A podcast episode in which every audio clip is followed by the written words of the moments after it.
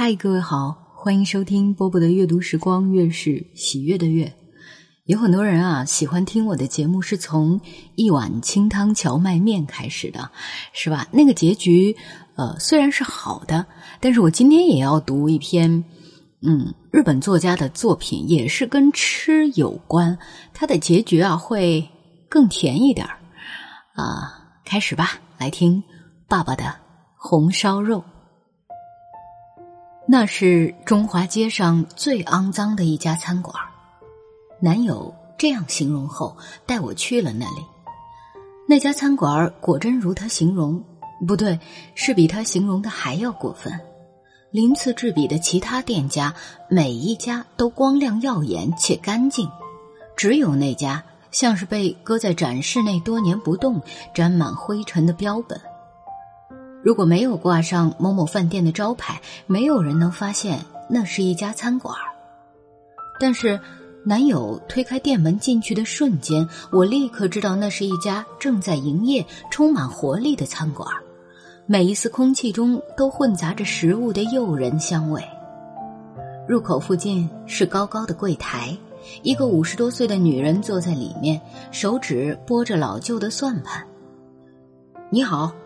高个子男友鞠躬打招呼：“少爷又长高喽？哪有？我都快三十了，不会再长了。”男友摸着下巴上的胡须，语气温和。女人打量店内一圈儿，嗯，不介意在洗手间前面的话是有空位，不过您有同伴。她看见站在男友身后的我，露出为难的表情。呃，不要楼下，今天坐楼上。男友指指天花板说：“从柜台后面狭窄的楼梯走上去，是铺着榻榻米的小地台，墙上贴着过气多年的偶像穿着泳装，手拿啤酒微笑的海报。我们在海报旁边的座位相对坐下。”嗯，周六时队伍会一直排到外面，必须耐心等上一个钟头或者一个半钟头。排成那样，大家就那么想来吃？对，这是行家才知道的人气餐馆，谢绝一切采访。毛巾和开水送上来。你小时候常来？男友的老家在横滨。从刚才女人称他少爷的口气来看，他应该在男友很小的时候就认识他。对，我常来。我爸从上一代大厨掌勺的时候就来了。我上小学时肚子饿了，就自己带钱来这里吃饭，真不知有多爱吃。男友的父亲已经去世，听说是土生土长的横滨人。我来点菜吧。请便。要是在平常，他一定也让我看菜单，问我想吃什么。虽然这么说，但我们约会的次数还是屈指可数。对于我们来说，约会就是一起下馆子。嗯，一瓶啤酒，一份烧麦，然后鱼翅汤，最后红烧肉饭。不知何时，站在旁边听我们点菜的大婶儿亲切的建议：“她和柜台里的那个女人长得有点像。”瞎子好不好？她一边用铅笔填写菜单，一边问我的男友：“嗯，真的很想吃，可是今天只有两个人，下回再吃吧。去加拿大之前，我还会再来。”加拿大，少爷要去蜜月旅行。什么话？不是啦，是明年要调职。男友的脸渐渐变红。我们只交往了半年，肚子饿扁了，阿姨，快点下单，好上菜。男友粗鲁地说：“好的，好的。”大婶突然冒出句奇怪的话，连我都脸颊发烫。不过大婶也不匆忙。拖着脚，一步一步的慢慢下楼。男友好不容易恢复平静，拿起毛巾擦拭双手，喝口水，松开领带，轻松打开话匣。我爸爸很讲究吃，这家馆子的汤品好，他就只喝汤，那家店的沙拉好吃，他就只吃沙拉；换下一家又只吃牛排，然后再去爱吃的甜品店。这样吃饭，他习以为常。妙极了，我听得出神。才不呢，因为我陪着他，我还小，只想快点吃饱。可是尽管我空着肚子，也只有汤喝，必须忍到下一家馆子，这简直是折磨嘛。我妈也是勉强陪着。男友说起他父亲的时候，脸上总是现出春天平静海面似的表情，光是看着我就。感到一种安详。可是你也因此很懂得吃，现在我也跟着受贿。最近我偶尔会直呼男友你了。说起来，这是我爸来的次数最多的店。男友浮现昔日凝视他父亲时的眼神。这是啤酒和烧麦。大婶发出不输周围客人说话声的音量，把盘子放在桌上，形状不一的烧麦冒着热腾腾的白气。开动喽！我拿起筷子，热的食物要趁热享用，这是我们共餐时的铁律。好吃，口中含着热乎乎的烧麦，还是忍不住发出惊叹。肉馅儿大概是经过特别摔打，富有弹性，并且含有浓郁的肉汁，在口中像爆竹般炸裂。嗯，这里的烧麦真是天下一品。男友喝光杯里的冰啤酒，幸福的咀嚼烧麦。一盘五个烧麦，男友吃了三个，我吃了两个，真的是吃了个精光。刚按捺下想再来一盘的欲望时，双手捧着餐盘的大婶又缓步上楼。久等了，汤放在这里。这次是一大碗鱼翅汤，火腿丝和笋丝像写着心愿的七夕短签，混在雾一般的白浓汤中，光是看了就食欲大振。男友舀起一小碗递给我。我用小调羹舀起一勺，倒入舌尖，鱼翅放了很多，这个也好吃的没话说，好幸福，太好了！朱美也喜欢吃。以前男友称呼我时都加上小姐，这是他第一次直呼我的名字，我假装没发现，继续用小调羹舀鱼翅汤入口。与其说这是汤中放了鱼翅，不如说是鱼翅周围缠着羹汤，那样浓稠，那样不吝使用鱼翅。啊，吃太多了！男友把腿伸直，我也在同一时间变换坐姿。我们虽然在同一家公司上班，但没有人知道我们在交往。男友比我大三岁，在业务部工作。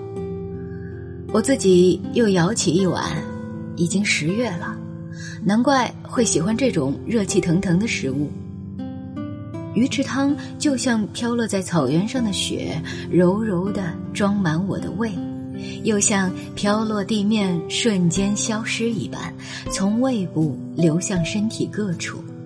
享用美食的时候是最幸福的时刻，只有那个时刻可以忘记所有讨厌的。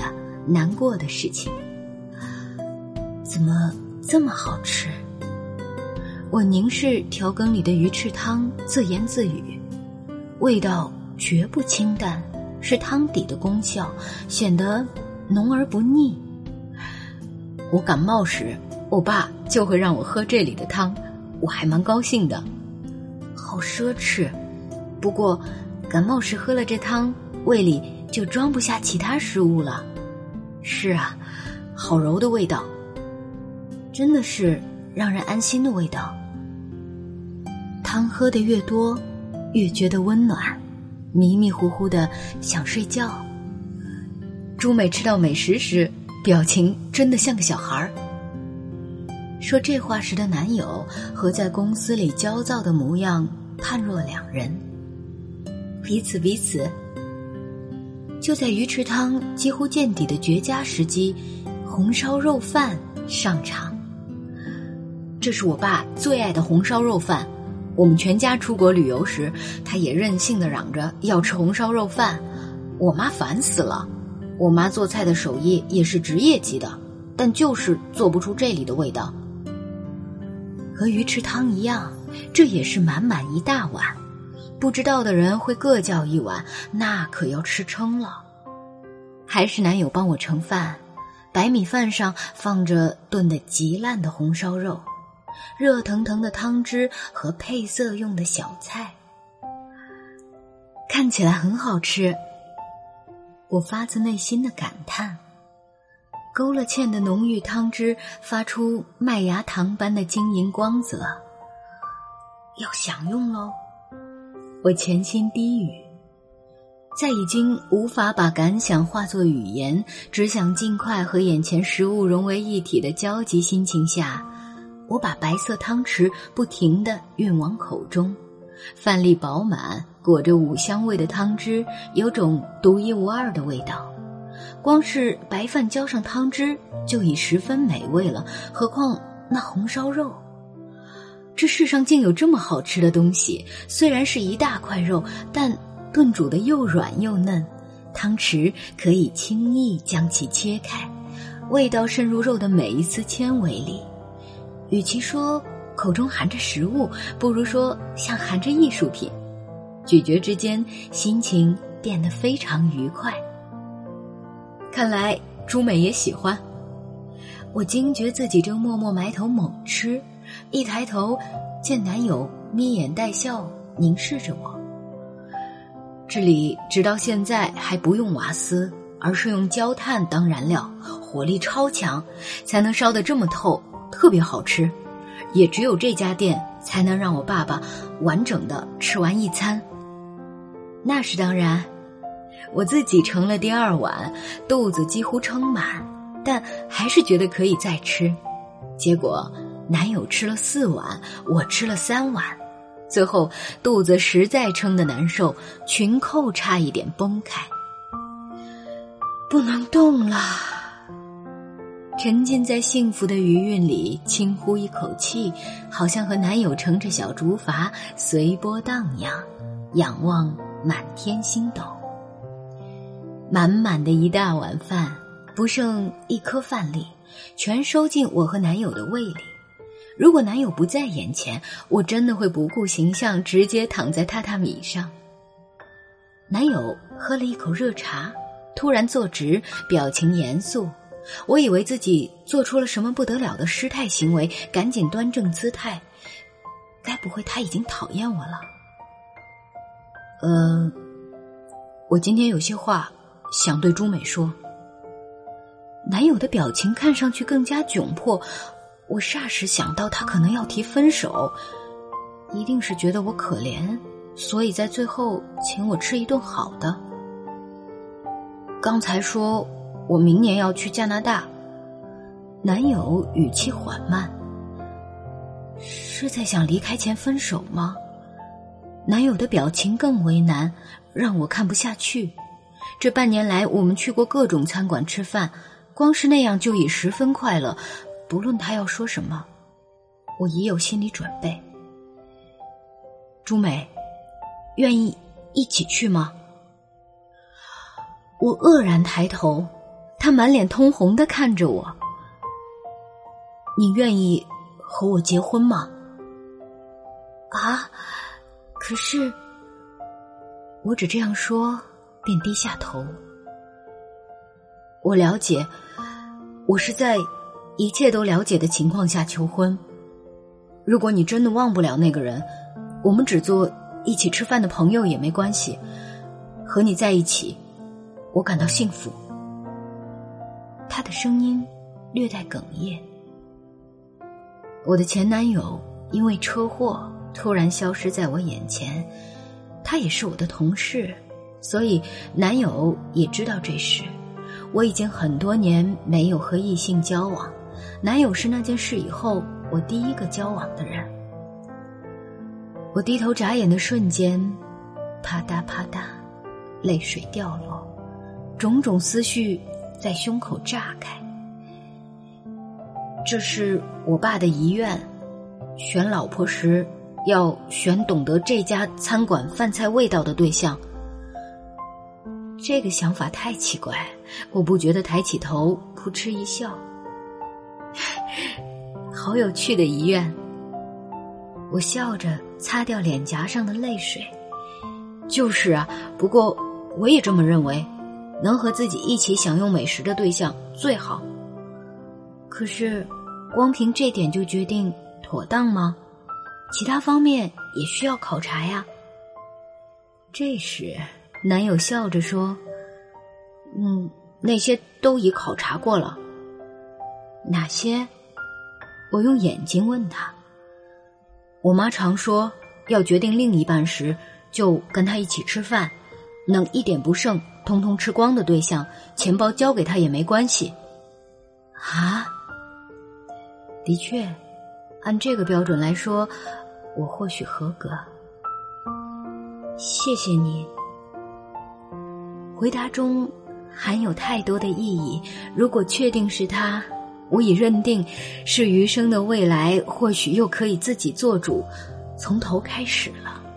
当然，这个时候被求婚，我很惊讶，但在我心里，也确实梦想能永远和男友这样相对。真的愿意接纳我吗？离出发还有一些时间，朱美可以好好考虑。大概我的表情传达出我接受求婚了，男友的声音在我耳朵深处愉悦的回响，也是。我必须认清你是不是一辈子给我吃美食的对象。我半开玩笑的回答。和喜欢的人自在交谈的小幸福，很久不曾想起了。瞬间，一股充沛的感情席卷而来，我好想放声大哭，但是肚子撑得太满，我只能茫然的望着男友。付钱时。柜台里的女人咧嘴轻笑。少爷，有好事了吗？话意有所指，男友的脸一下子红到耳根。下回再来报告。男友赶紧付钱，像要堵住女人的嘴。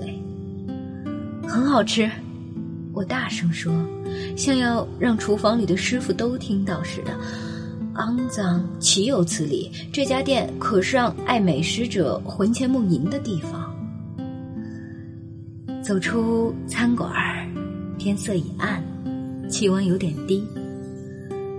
散步到公园吧。男友的手掌温柔的包住我的手。加拿大很冷吧？我们去的是海边城市，一定有很多新鲜的鱼贝。月光皎洁，照在港口停泊的船上。好了，今天这一篇文章就为大家读到这儿。它让我想起了一本书的名字，叫《爱就是一起吃好多好多顿饭》，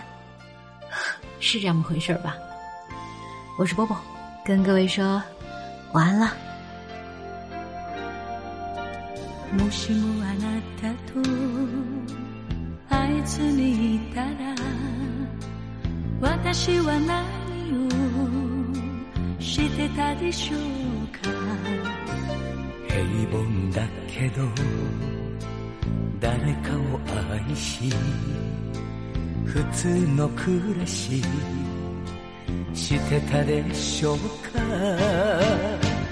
時の流れに身を任せ。あなたの色に染められ。一度の人生それ。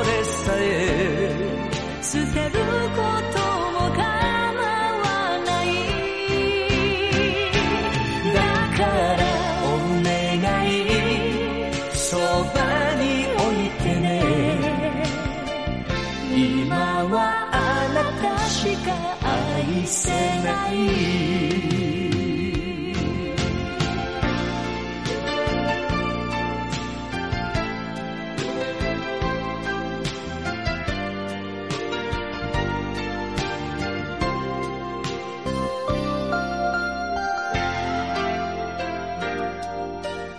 もしもあなたに嫌われたなら明日というしまうわ。約束なんかいらないけれど思い出だけじゃ生きてゆけない。時の流れに身を任せ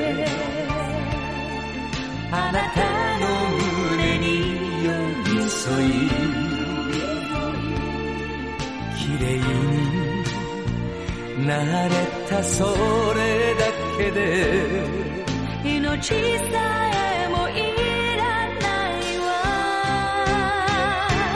だからお願いそばに置いてね。今はあなたしか見えないの。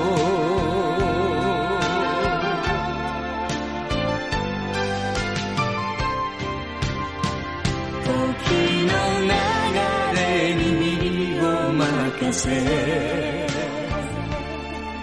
あなたの色に染められ。